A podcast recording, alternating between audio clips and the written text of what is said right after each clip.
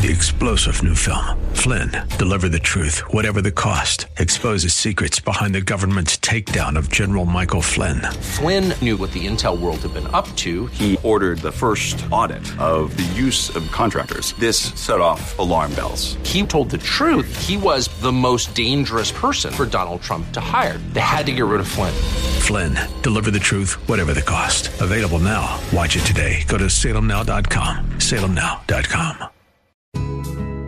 Today on Cornerstone Connection with Pastor Gary Hamrick.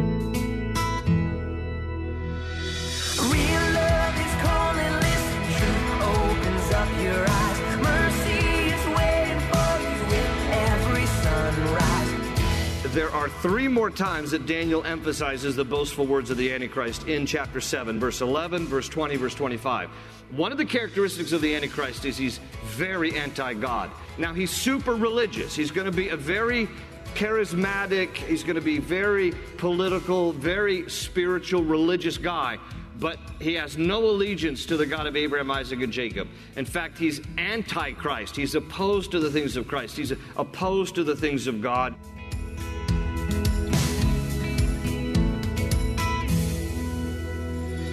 This is Cornerstone Connection, the radio ministry of Pastor Gary Hamrick of Cornerstone Chapel in Leesburg, Virginia. Pastor Gary is teaching through Daniel. What are some of the characteristics of the Antichrist? As you listen to today's message from Pastor Gary, he teaches you that Jesus' return is near and you should be alert. The Antichrist is also coming.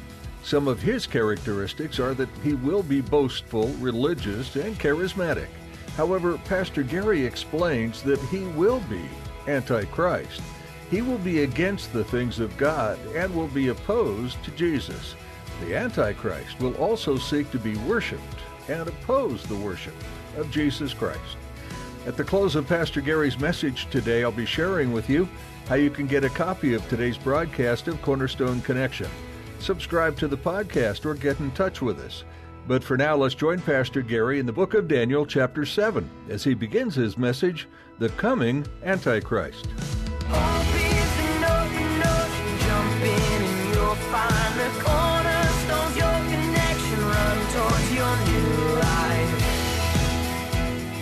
Daniel 7. Let me give a little backdrop to the story before we start reading here in chapter 7. You'll notice the way that uh, chapter 6 ended. If you are new to Cornerstone, we just go straight through the Bible, cover to cover. And uh, last week's story was Daniel and the Lions, Den, one of the most familiar stories in all of the Bible. But if you'll notice the way chapter 6 ends, verse 28, it just simply said this So this Daniel prospered in the reign of Darius and in the reign of Cyrus the Persian. Well, that actually tells us this is the conclusion of Daniel's life and ministry. In fact, back in chapter 1 of Daniel, verse 21, it tells us when it gave an overview of Daniel's ministry that he served the kings of Babylonia and Persia up until the first year of the reign of King Cyrus of Persia. Well, chapter 6 ends with the first year of the reign of King Cyrus, so it tells us basically that chapter 6 ends the historical narrative on Daniel's life and ministry. He had a very prolific career, if you can use that term. Obviously, it was a calling by God, but for 65 years, he ministered to various kings in Babylonia and Persia, being used by God as, a, as an instrument to really touch the hearts of these kings and, and to really, for all intents and purposes, promote God to these pagan kings who otherwise probably would never have heard about God or understood him, let alone beheld his, his glory in different ways. And so we have no record of Daniel's death, nor do we know where he is buried. But chapter 6 concludes the historical narrative of Daniel's 65 year career serving all these various kings. So then, now we're here in chapter 7, and the whole book of Daniel pivots right here. And we're only halfway through. And so, if, if the first six chapters are, are the, really the conclusion of Daniel's life and ministry, then what's the rest of the book about? Well, I'm glad you asked the question. Here in chapter 7, there's this dramatic shift where the narrative pivots from the historic to the prophetic. So, those of you who love Bible prophecy, you're going to love the last half of the book of Daniel in particular because we're looking future now, we're looking forward. And, and so, really, the book of Daniel can be seen as having two halves. The first half, chapters 1 through 6, the second half, chapter 7 through 12. And this is how it breaks down for you note takers. Daniel 1 through 6 is an historical narrative, and it covers the life of Daniel, roughly 65 years, from the time that he was taken as this Jewish teenager as a captive of war in 606 BC and transported from Jerusalem all the way to Babylonia, where he is groomed as this advisor to the king, and he will serve various kings over the next 65 years. That's chapters 1 through 6. All this historic narrative about his life and his ministry. Then, chapter 7 through 12 is really a prophetic journal. Daniel is going to write an addendum that he attaches here to his book. And so the last half is basically a large addendum. And it's a compilation of various dreams that God gave him and visions that God gave him of things that are yet to happen. And I'm talking yet to happen even in our lifetime. There are things prophetically here between chapter 7 and 12 that have not yet been fulfilled even in our lifetime. We're going to talk about it today. But because of its high prophetic content in the book of Daniel, the book of Daniel has often been referred to as the little revelation of the Bible. You have uh, the book of Revelation in your New Testament, and the book of Daniel is somewhat the apocalypse of the Old Testament, and it and it just talks about a lot of things that even even very similar to what the book of Revelation talks about. It is important to note as we head into chapter seven through twelve now over the next couple of weeks to note with me that these chapters are not in chronological order. Again, this is an addendum that is attached to the historic narrative, and and thus they're, they're kind of random. They're random dreams and random visions that Daniel has recorded. He's made a journal of these things, and then he attaches it as one lump sum, one addendum here at the latter half of the book of Daniel. And so it doesn't follow any particular order. Every dream and vision that we read about in chapter 7 through 12 happens sometime in Daniel's life between chapters 1 through 6, even though it points to stuff way in the future. Okay, so it's not in chronological order. For example, just look here at chapter 7, verse 1. We find out that this dream that he has occurred in the first year of Belshazzar, king of Babylon. Well, Belshazzar was the grandson of Nebuchadnezzar. Belshazzar died in chapter 5 of Daniel. So again, he's attaching this prophetic journal and he's saying, Here's some various dreams and visions that God gave me. And the first one he's going to tell us here in chapter 7 happened sometime before chapter 5 because Belshazzar dies at the end of chapter 5. So everything we're about to read now, from this point forward in the book of Daniel, from chapter 7 through 12, are prophetic. And these prophecies were given to Daniel at various times over the course of his life. His life, of course, recorded in the first six chapters.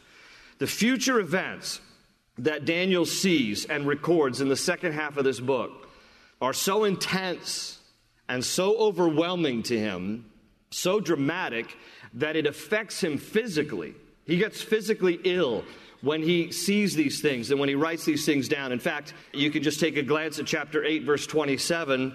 In chapter 8, 27, he just concludes all of this by saying, chapter 8, verse 27, and I, Daniel, fainted and was sick for days. Afterward, I arose and went about the king's business. I was astonished by the vision, but no one understood it. So, see, it, he says, you know, this stuff was so overwhelming to me, it made me physically ill. And so, we're going to take a look here at what troubled Daniel so much and what made him so physically ill. And by the time we get to the end of our study today, you might be feeling in a similar way. And, uh, and, and, I'll, and I'll beat you to the punchline more so than you normally are when you sit through one of my teachings. Okay. Now, the reason why this is so overwhelming to him, what we're going to note in today's study through uh, mainly chapter 7, but I'll refer to chapter 8 a little bit, is that Daniel writes here in these two chapters about the new world order that is coming. He doesn't use that term, but that's, that's what he describes. There's a new world order that is coming in terms of world powers and world dominance. The Bible tells us this. And as part of the new world order, there will arise a person on the world scene that the Bible refers to as the Antichrist. He is coming. He may perhaps already be here. He might be in the political wings, or maybe he's not even been born yet. Depends on, you know, the, the timeline of some of these things. But it, it wouldn't be surprising if, if he's here, if he exists. I, I don't know, because I don't know how close we are to the return of Christ. And some of these things obviously have to transpire prior to the return of Christ. But there will be a real person who will be possessed by the spirit of Satan, who will come onto the world scene and be a world dictator, and the Bible refers to him as the Antichrist. So, this is what Daniel is giving us a glimpse about, and so we're going to be talking about this today. Daniel is shown a vision of one who will be empowered by Satan, who will arise from a new world order to dominate the world, who will oppose God and everyone who worships God and who will demand to be worshiped himself. That's part of what the Antichrist is about. Paul writes about him in Second Thessalonians chapter 2. John writes about him in First John and the book of Revelation. And Daniel writes about him here in chapter 7, 8, and actually some into chapter 9. So let's read a little bit here from chapter 7, and then we'll talk about this today. So, Daniel chapter 7, I'm going to start at verse 1 down through verse 8. In the first year of Belshazzar, king of Babylon, Daniel had a dream and visions of his head while on his bed. And then he wrote down the dream, telling the main facts. Daniel spoke, saying, I saw in my vision by night, and behold, the four winds of heaven were stirring up the great sea. And four great beasts came up from the sea, each different from the other. The first was like a lion and had eagle's wings. I watched till its wings were plucked off, and it was lifted up from the earth and made to stand on two feet like a man, and a man's heart was given to it. And suddenly another beast, a second, like a bear. It was raised up on one side and had three ribs in its mouth between its teeth. And they said thus to it, Arise, devour much flesh. After this I looked, and there was another, like a leopard which had on its back four wings of a bird. The beast also had four heads, and dominion was given to it. And after this, I saw in the night visions, and behold, a fourth beast, dreadful and terrible, exceedingly strong. It had huge iron teeth. It was devouring, breaking in pieces, and trampling the residue with its feet. It was different from all the beasts that were before it, and it had ten horns. I was considering the horns, and there was another horn, a little horn, coming up among them, before whom three of the first horns were plucked out by the roots. And there in this horn were eyes like the eyes of a man, and a mouth speaking pompous words. Jump over further in the chapter to verse 21. I was watching, and the same horn was making war against the saints and prevailing against them until the Ancient of Days came. That's, that's the Lord. And a judgment was made in favor of the saints of the Most High, and the time came for the saints to possess the kingdom. Thus he said, the fourth beast shall be a fourth kingdom on earth, which shall be different from all other kingdoms, and shall devour the whole earth, trample it, and break it in pieces. The ten horns are ten kings, who shall arise from this kingdom, and another shall arise after them. He shall be different from the first ones, and shall subdue three kings. He shall speak pompous words against the Most High. This is the Antichrist. He shall persecute the saints of the Most High, and shall intend to change rhyme, times and law. Then the saints shall be given into his hand for a time and times and half a time, meaning three and a half years. But the court shall be seated, and they shall take away his dominion to consume and destroy it forever. Then the kingdom and dominion and the greatness of the kingdoms under the whole heaven shall be given to the people, the saints of the Most High. His kingdom, this is the Lord's kingdom, is an everlasting kingdom, and all dominions shall serve and obey him. This is the end of the account. As for me, Daniel, my thoughts greatly troubled me, and my countenance changed, but I kept the matter in my heart. So, this is somewhat heavy stuff. Uh, I will also say at the onset of this Bible study that I don't want to uh, be dogmatic about these things. I'm going to do the best I can to give some interpretation. This is kind of a collective interpretation of various Bible scholars. This is not to say that this is the only way that the symbolism can be interpreted, but this is my slant on it, and so this is, this is how I'm going to present it based on the context and, and the best we can in using Scripture to balance Scripture with Scripture. What we do know this much is that chapter 7 begins with this description that Daniel has of four beasts. And he talks about these beasts, which he mentions as like a lion, like a bear, like a leopard, and then like a beast, this unknown, undescribed animal. And, and what we find out from verse 17 is that these are not actual animals. These animals are just representative of something. And what we find is that they represent kingdoms led by four kings. This is what verse 17 says. It says, Those great beasts which are four are four kings which arise out of the earth.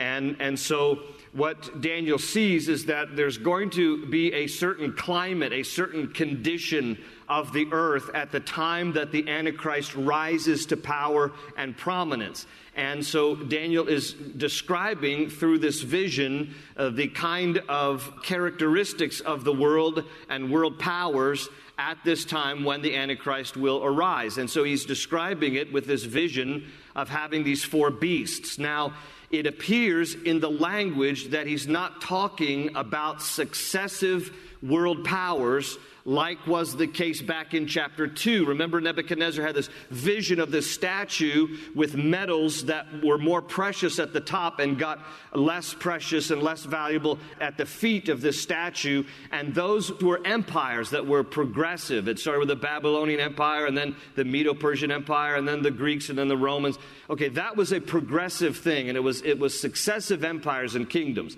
It doesn't appear to be that way in this case. It appears that he sees all these animals all at once. All these animals represent four kings slash kingdoms that are concurrent, that are contemporary at the time that Antichrist comes to power.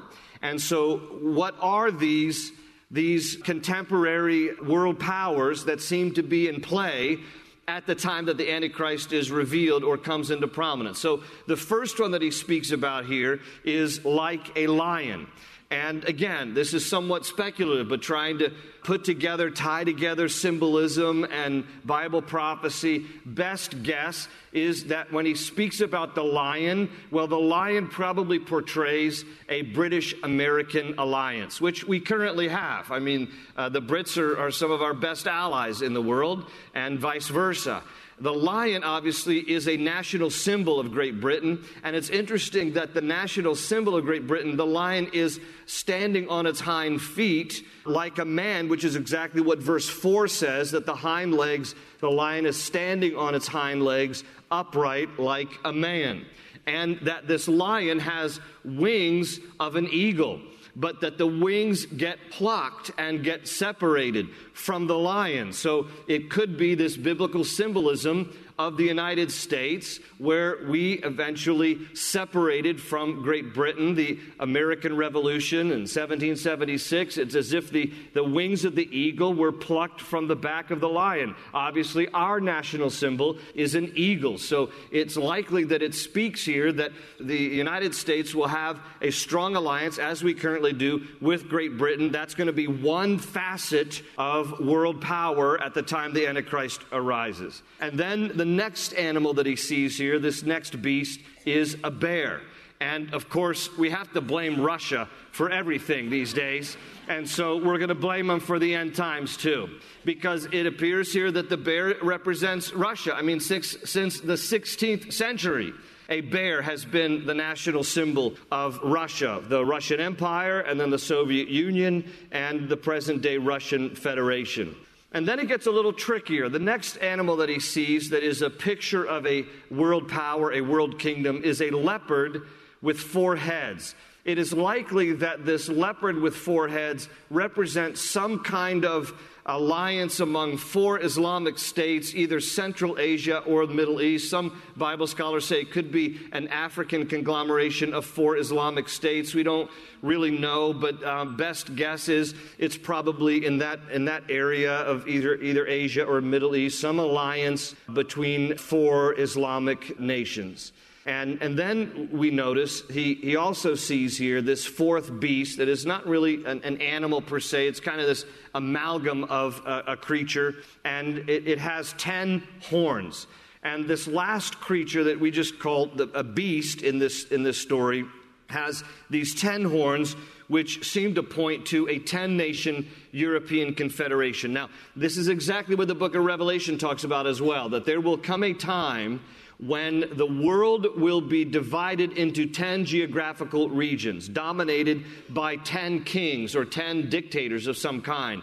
Now, I know it seems a little far fetched for us right now, but I've never lived in a time, you've never lived in a time, when there's been more talk about the dissolution of national borders as we're hearing today, that it's almost like borders are offensive to people. And so, therefore, there's this great debate in our own country about a wall or no wall. Because, you know, after all, walls seem to send a message that our arms are not open. And so maybe we should just get rid of borders. This, this is the kind of talk that is happening, not just in our country, but really around the world. Case in point, Jean Claude Juncker, who is the president of the European Commission, which is the executive branch of the European Union. Jean Claude Juncker has suggested that countries in Europe get rid of national borders when he said on August the 22nd, 2015, and I quote, borders are the worst invention ever made by politicians, end quote.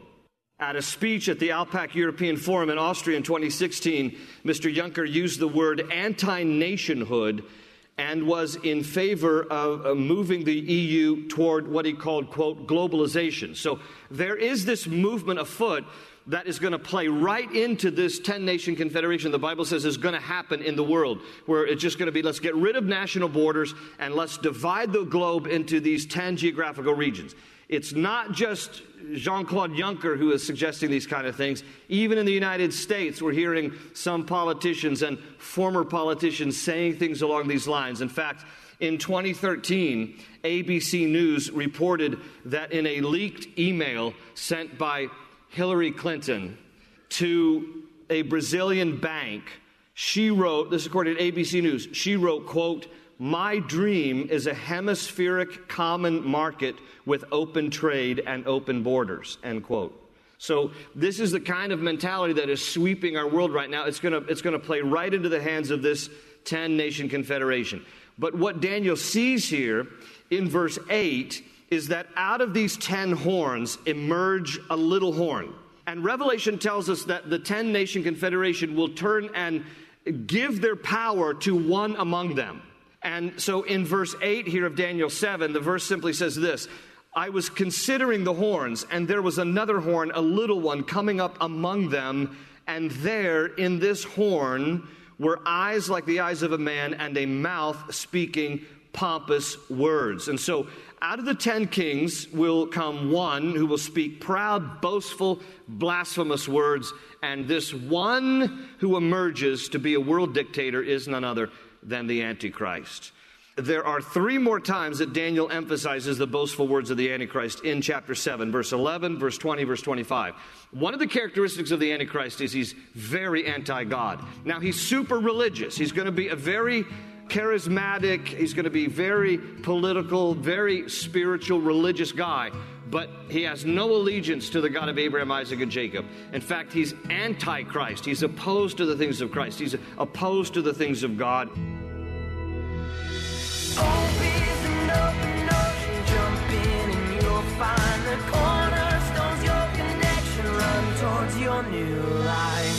Thanks for joining us today on Cornerstone Connection to study the book of Daniel. This man of faith lived in a time where Israel wasn't a nation. They didn't even live in their own homeland. Yet people like Daniel and his friends continued to serve the Lord, even when it wasn't widely accepted. They faced persecution, even to the point of death, yet they remained firmly planted in the truth of God's Word. While today you may not be facing a lion's den or a furnace if you profess your trust in Christ, you may indeed face opposition. God is still calling you to stand strong and to tell the truth, helping others to see the light. Your Creator is with you and will be your strength through whatever comes your way.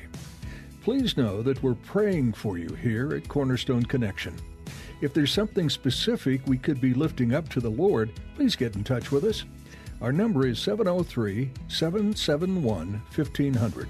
That's 703 771 1500.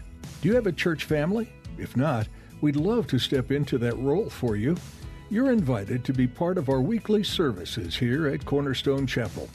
Visit cornerstoneconnection.cc to get the latest information on service times and regulations so that you can join us safely, either in person or online. You can also visit our Facebook page for information. You'll find a link at cornerstoneconnection.cc. That's all for today. Thanks for tuning in to Cornerstone Connection.